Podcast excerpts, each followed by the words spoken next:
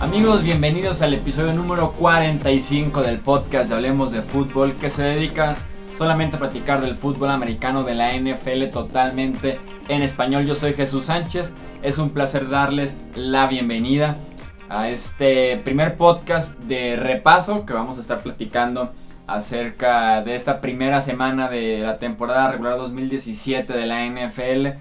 Por primera vez estaremos platicando solamente de partidos aquí en Hablemos de Fútbol. Finalmente ya transcurrió esta primera y muy esperada semana para arrancar con la temporada y estamos listos aquí para brindarles un análisis de lo más destacado, de lo mejor y lo peor que vimos en esta primera semana de NFL tenemos un estilo clásico en este episodio 45 Hablemos de Fútbol.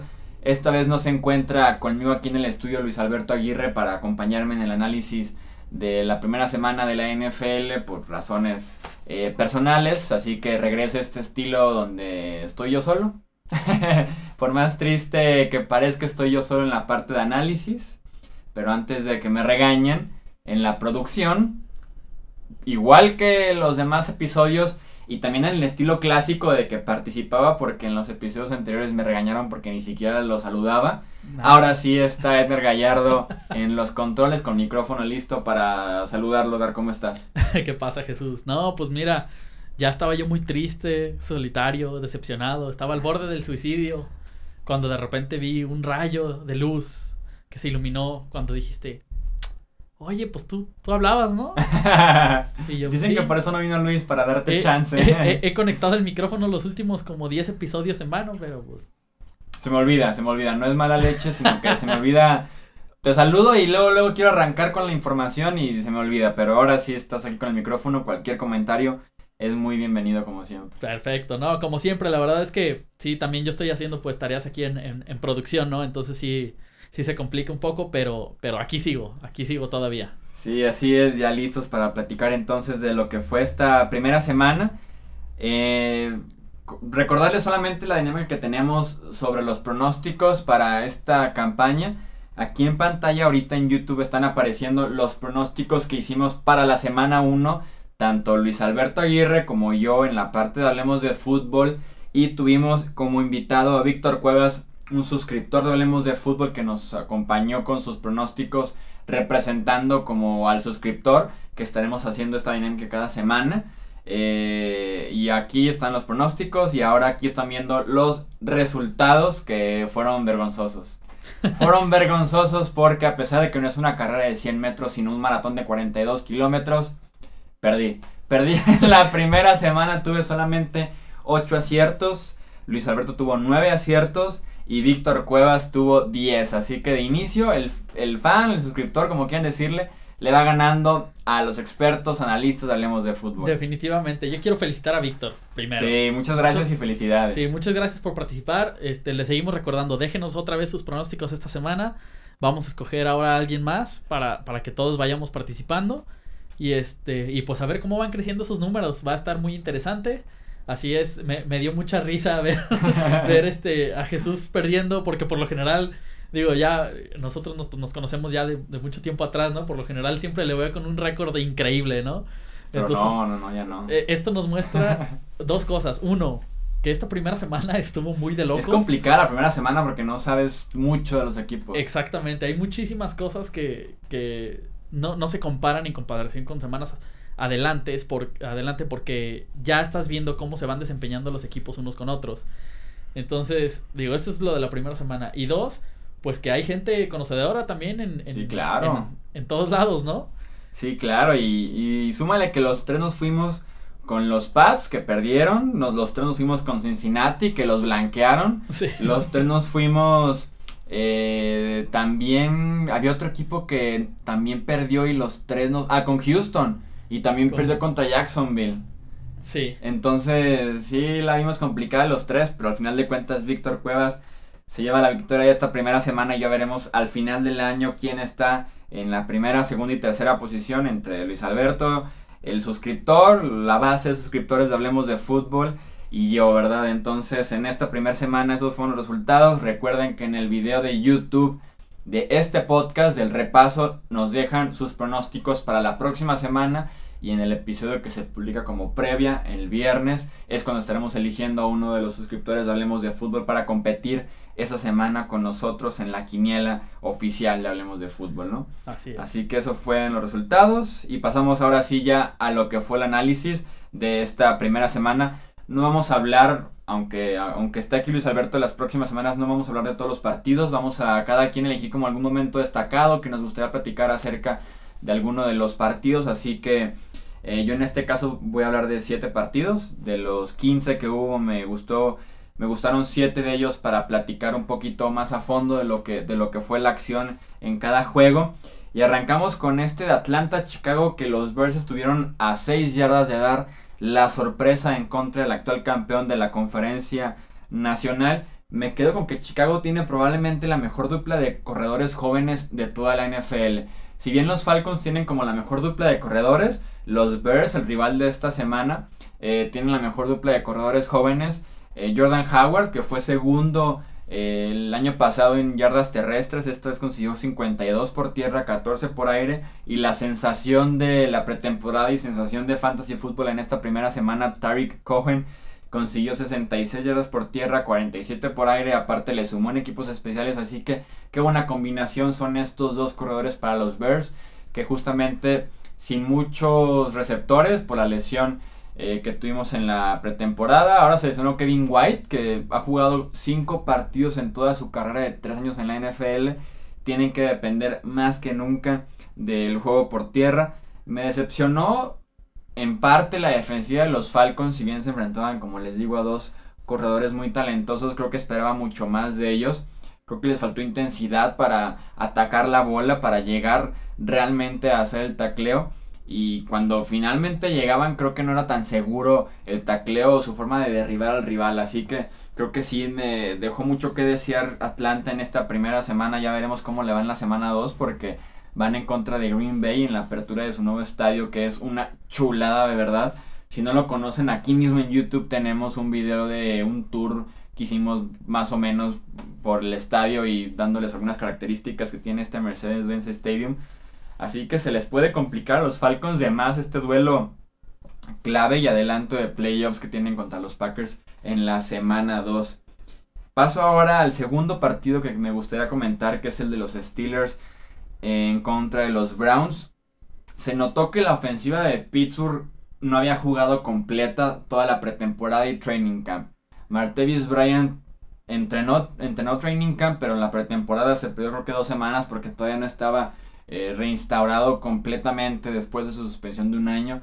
Le'Veon Bell sabemos su historia que se perdió todo training camp, toda pretemporada. Llegó el viernes antes de que, una semana antes de que iniciara la temporada, ya firmando su etiqueta de jugador franquicia, teniendo un contrato para poder reportarse y jugar con los Steelers. Así que se notó que no estaban listos, que no había química todavía en este inicio de año. Anotaron solamente 14 puntos porque 7 se los dio los equipos especiales en un bloqueo de despeje que fue el primer despeje del partido y llevan ganando 7-0 sin que la ofensiva siquiera pisara el pasto. Así que 14 puntos es poco para la ofensiva de los Steelers, pero que además habla del esfuerzo que tienen los Cleveland Browns actualmente a la defensiva con Jabril Peppers jugando eh, como safety sin Miles Garrett, la primera selección global del draft pero que se le ve la intensidad a esta defensiva de poder hacer algo importante o de ser un rival incómodo a lo largo del año, porque tienen ya el talento, a pesar de que se fue Joe Hayden, que ahorita vamos a hablar de él, tienen el talento, tienen la intensidad y tienen como un hambre de poder representar al equipo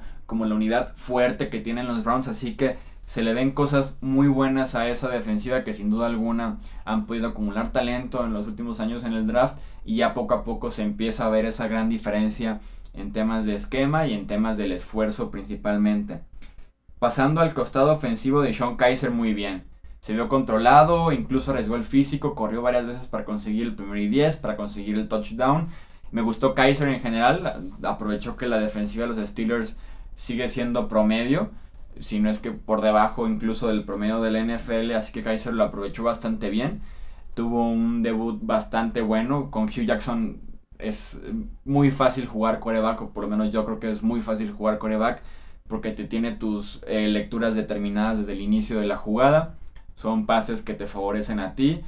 suele mandar, además de los cinco lineros ofensivos, dos o tres más ofensivos para que bloqueen y te puedan dar la confianza de un eh, de una bolsa de protección realmente limpia. Entonces Kaiser creo que es la gran esperanza de los Browns. No voy a decir que ya encontraron a su salvador y que su coreback que han estado buscando desde que se retiró Tim Couch.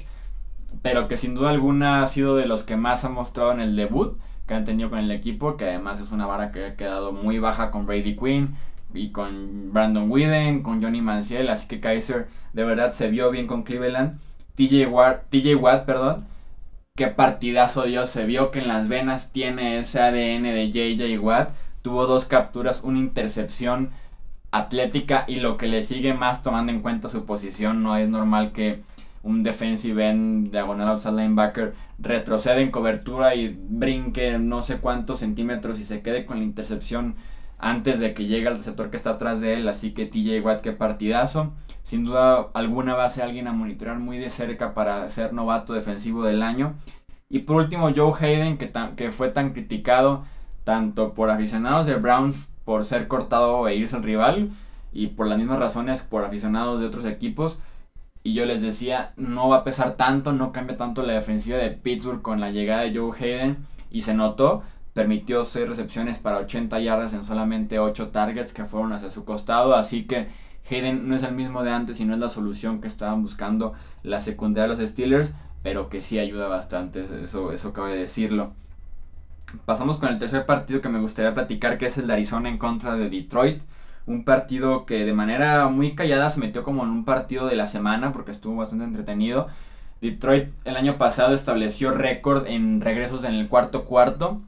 Y este año ya llevan uno, uno de uno a Detroit porque le encanta dejar todo al final a Matthew Stafford. Y finalmente en el cuarto cuarto parece que esa ofensiva se pone en las pilas en general y consigue la victoria ya en los últimos segundos. Arizona está en problemas porque justamente se confirma que David Johnson va a estar fuera de 2 a 3 meses. Va directo a la lista de IR. Y como pudieron haber leído en mi Twitter, estuve tuiteando acerca de este partido el lunes en la mañana. Johnson es la ofensiva de Arizona. Si lo era antes, hoy es todavía más esa ofensiva. Su, consiste básicamente en las jugadas a a Johnson, segunda oportunidad a a Johnson, tercera oportunidad pase a Johnson, cuarta oportunidad despeje básicamente. Entonces Johnson es la ofensiva de Arizona y que esté fuera de dos a tres meses sin duda alguna les pega bastante. Y con Carson Palmer yo tengo la duda y lo mencioné en la previa de la división oeste de la NFC, si va a alcanzar a terminar la temporada, porque yo, no lo veo bien.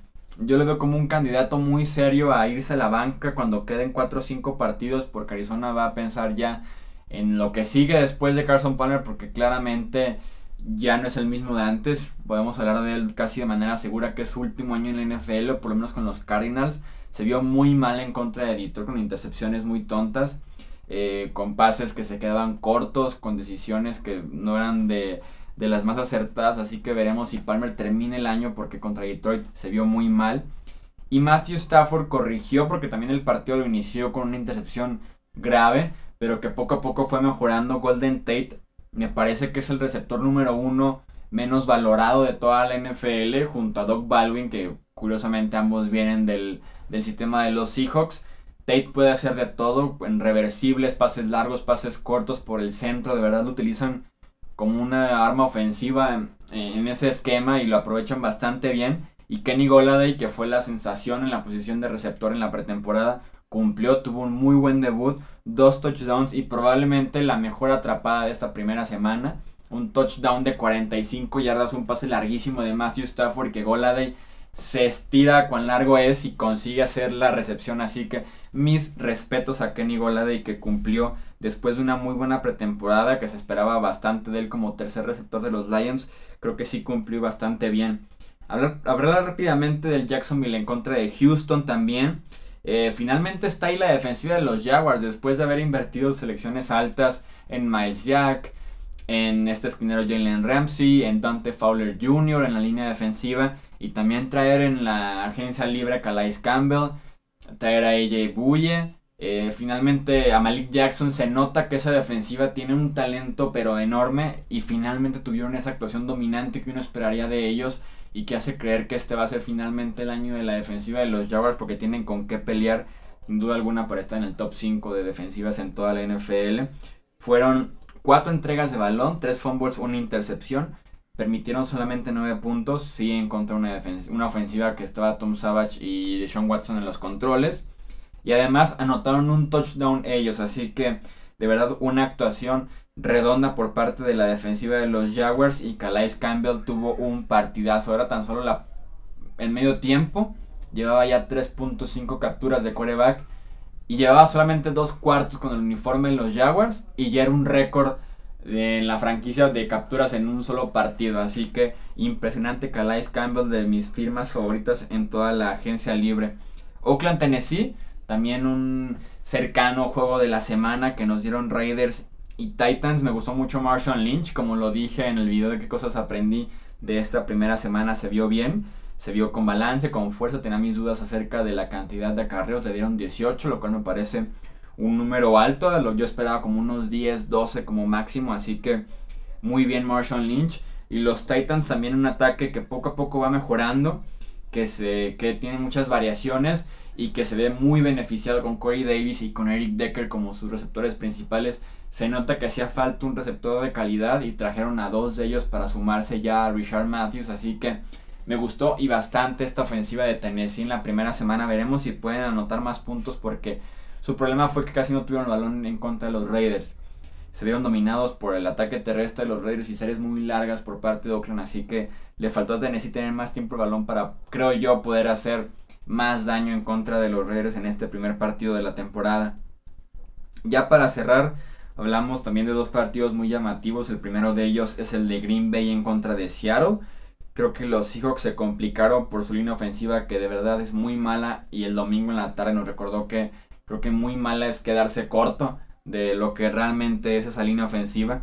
Y además de que Russell Wilson, aunque esa vez cuando lo tuiteé me criticaron, él crea presión muchas veces. Sí, reconozco que uno evita una de una captura casi casi por serie ofensiva por sus piernas, pero también muchas veces la línea no está haciendo tan mal trabajo y en lugar de quedarse eh, parado en la bolsa buscando un receptor, sale hacia la izquierda y los defensivos automáticamente lo ven, corren a la derecha y ya no puede hacer nada la línea ofensiva. Cuando no estaba presionando ningún defensivo, Wilson se sale y ahí genera presión el solo, eso es lo que me refería. Entonces, eh, la línea ofensiva muy mal en este caso en contra de Green Bay, que solamente con dos defensivos buenos les bastó para generar una presión brutal. McDaniels tuvo probablemente el mejor partido para un defensivo en toda la NFL. Nick Perry también funcionó bastante bien presionando a Russell Wilson. Y de la ofensiva de Green Bay, a pesar de que tampoco no fue tan llamativo su partido porque van en contra de una muy buena defensiva, Ty Montgomery muy bien en espacio. También tengo mis dudas acerca de él como corredor. Creo que le vino bien un offseason completo en esta posición. Y que le ayudó bastante que cuando lo ponen en espacio a correr en contra de un esquinero, en contra de un safety, casi siempre hace que el tacleo falle y consigue un poco más de, yardas para, para seguir moviendo las cadenas y moviendo el balón. Así que Montgomery viene en este inicio, al igual que Martellus Bennett solamente eh, recibió tres pases, pero hizo lo suficiente para poder poco a poco aportar esa ofensiva. Martellus Bennett no es un ala cerrada dominante que te vaya a dar 8 o 10 recepciones por partido, pero que sí te puede dar 4 o 5 en puntos determinantes, en tercera oportunidad, en cuarta, en zona de gol. Y, Bennett va a tener creo que este impacto en la ofensiva de Green Bay. Para cerrar solamente platicar de este partido del Sunday Night Football entre Giants y Cowboys. Qué bien la ofensiva de Dallas, como lo dije también en el video de las cosas que aprendí de esta primera semana, la ofensiva de Dallas me encantó, a pesar de que es una muy buena defensiva de la de los Giants. Se vio bien Ezekiel Elliott, se vio bien Des Bryant, se vio bien Bryce Butler, se vio bien Dak Prescott. Entonces, tiene nombres para ser la mejor ofensiva de la NFL este año. La línea se ve bien a pesar de que son dos cambios importantes en guardia y en tackle derecho. Creo que hicieron un buen trabajo en general. Y los Giants es increíble cómo sufren sin Odell de Cam Jr. Además de que se confirma que también su línea ofensiva se pelea con la de Seattle para ser la peor de la NFL. Y se notó porque Dallas no tiene la gran defensiva. Eh, en los siete frontales sí tiene más talento que en la secundaria pero con cuatro lineros defensivos Dallas podía llegarle sin problemas a, a Eli Manning. De Marcus Lawrence se vio como un ala cerrada, digo, perdón, como un defensive end all pro. Así que va a sufrir bastante en Nueva York, si no del Beckham y en general cuando regrese en todo el año con esta línea ofensiva. Y los Cowboys dominaron el partido, sobre todo por el juego por tierra, pero habla muy bien de los Giants que solamente permitieron 19 puntos en total. Así que se aplicaron en zona roja, se aplicaron en zona de gol y es de reconocerse de los Giants, esta defensiva que es muy buena, pero con esa ofensiva no sé hasta qué punto puedan llegar. Yo los tengo en los playoffs, en la ronda de comodines como, como sexto comodín, pero sí me genera muchísimas dudas lo que pueda quitarle y restarle esa línea ofensiva de los Giants en, en el récord final al equipo neoyorquino. Sí, de hecho te iba a comentar justo ahorita Jesús, este, por eso te estaba volteando a ver. este, que tienes a los, a los vaqueros y a los Giants como, como comodines. ¿cierto? A los Cowboys como campeones ah, de la como división. campeones de división, cierto. Y a los Giants Pero los como tienes perdiendo en, el, en el primer partido, si no me equivoco, contra los Buccaneers. O sea, los Cowboys, que Ajá. me siento mal acerca de ese pronóstico. Que es, es justo lo que te quería preguntar después de, después de haber pasado esta primera semana. ¿Quisieras a lo mejor hacer algún cambio por ahí? O sea, es muy fácil también sobre reaccionar, ¿no? Sobre reaccionar sobre esta Sí, primera claro, semana. claro. Son 60 minutos de 17 semanas. Pero Dallas está para llegar a... Si la vez pasada, el año pasado, llegaron al a la ronda divisional y se quedaron afuera del campeonato por una super jugada de Green Bay, creo yo que ahora sí están para repetir ronda divisional y sí para llegar al campeonato de la división con esa ofensiva si se mantienen sanos, si la suspensión de Ezekiel Elliott no llega en algún punto del año. Y los Giants sí me preocupa esa, esa línea ofensiva bastante. No sé hasta qué punto puedan llegar. Si bien Russell Wilson lo puede hacer con Seattle de llevarlos a los playoffs cada año a pesar de la línea ofensiva. Russell Wilson está aquí en movilidad y Eli Manning está aquí abajo en movilidad. así que no puede compensar mucho en el caso de Eli. Correcto, correcto. Entonces, por lo menos por el lado de los Cowboys sí habría tal vez que considerar un buen ajuste, ¿no? Sí, no, los Cowboys se ven para cosas grandes. Yo Y- tengo muchas dudas de esa defensiva. Ajá. que se enfrentaron a una ofensiva muy mala también. O sea, permitieron tres puntos, pero en contra de Eli Manning, que viene a menos, sino del Beckham y con la peor línea ofensiva de la NFL. Veremos qué tal le va en contra de una defensiva, de una ofensiva mejorcita. Claro, cabe aclarar, como, como bien mencionaba Jesús, digo, esta es semana uno, ¿no? Sí, no hay que. El overreaction en la semana 1 es grave, ¿eh? Y Sí, en todos hay- los deportes. Hay, hay muchas cosas que salieron muy bien para unos equipos, hay muchas cosas que salieron muy mal para otros equipos, y creo que hay incluso unos partidos en donde salió todo lo que pudo haber salido mal, salió mal, y todo lo que pudo haber salido bien, salió bien. No, no es que, que esté hablando de un partido en específico. Con los Pats el jueves. Este, sí, digo, fuera de que sean mi equipo, pues, este, la verdad es que se me hizo un, un partido muy extraño, porque siento que todo lo que le pudo haber salido mal a los Patriotas les salió mal, y todo lo que les pudo haber salido bien a los, este, A los Chiefs. a los Chiefs les salió bien.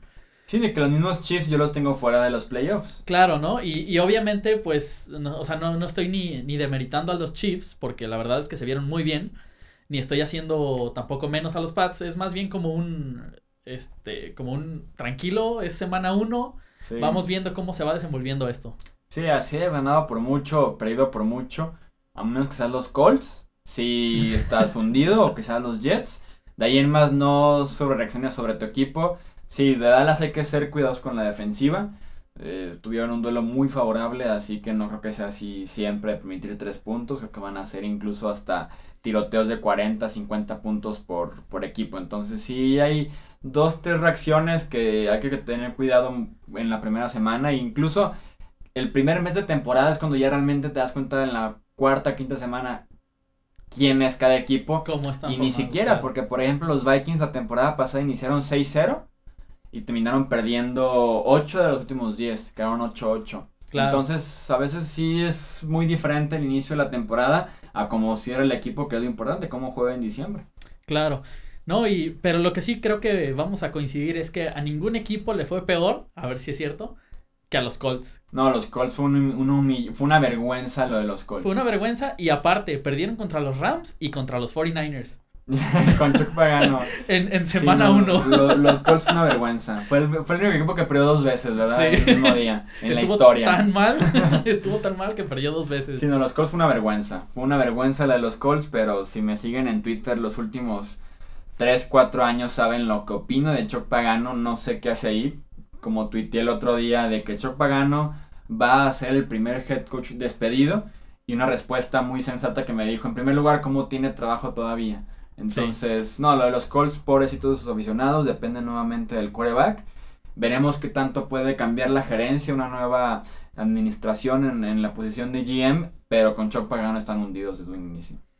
Definitivamente. Sí, así que los Colts fueron como grandes perdedores de esta primera semana y si tuviera que elegir como un gran ganador, uh, deben de ser, pues sí, o los Chiefs o los Cowboys. Los Chiefs porque venían con la etiqueta de que estaban pensando ya en el futuro porque dejaron a Jeremy Macklin, trajeron a Patrick Mahomes, un coreback cuando ya tenían un coreback, y mandan el mensaje de que siguen siendo un equipo del presente, de que pueden pelear todavía, pero los Chiefs sabemos que se trata todo de lo que puedan hacer en enero y no en septiembre, porque en enero el último partido de los Chiefs antes de ese de los Pats fue en contra de los Steelers, ronda divisional en casa y no anotaron un solo touchdown, fueron cuatro goles de campo los conseguidos por Kansas City ese partido o hasta el final consiguieron el touchdown o algo así. Entonces, con los Chiefs hay que ser cuidadosos también en ese sentido, de, ver qué, hacen realmente en enero y no qué hacen en septiembre. Claro, pues bueno, ya no nos queda nada más que esperar la, siguiente semana, la semana 2.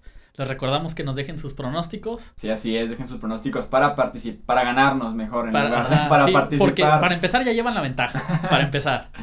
Pero este, este viernes vamos a, a, sacar los pronósticos de los que sea que nos hayan mandado. Vamos a escoger uno y vamos a sacar los pronósticos de, de, Jesús y de Luis Alberto.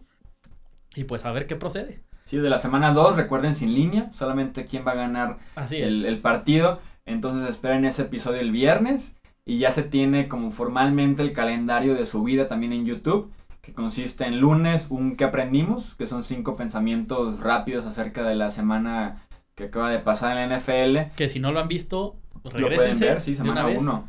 Ya, ya publicamos el de la semana 1.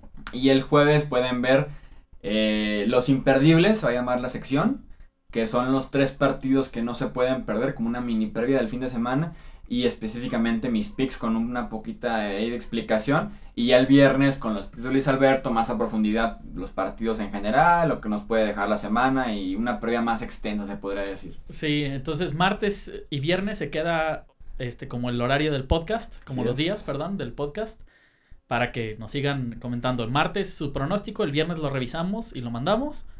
Y este, y lunes. mejor, que mejor. Sí. y lunes y jueves los videos, para que no se los pierdan. En YouTube nos encuentran como Hablemos de Fútbol, además de las plataformas que ya conocen para escuchar este podcast. Así que con Edgar Gallardo en la producción. Yo soy Jesús Sánchez y nos escuchamos en el episodio 46, la previa de la semana 2 de la temporada 2017 de la NFL. Hasta la próxima.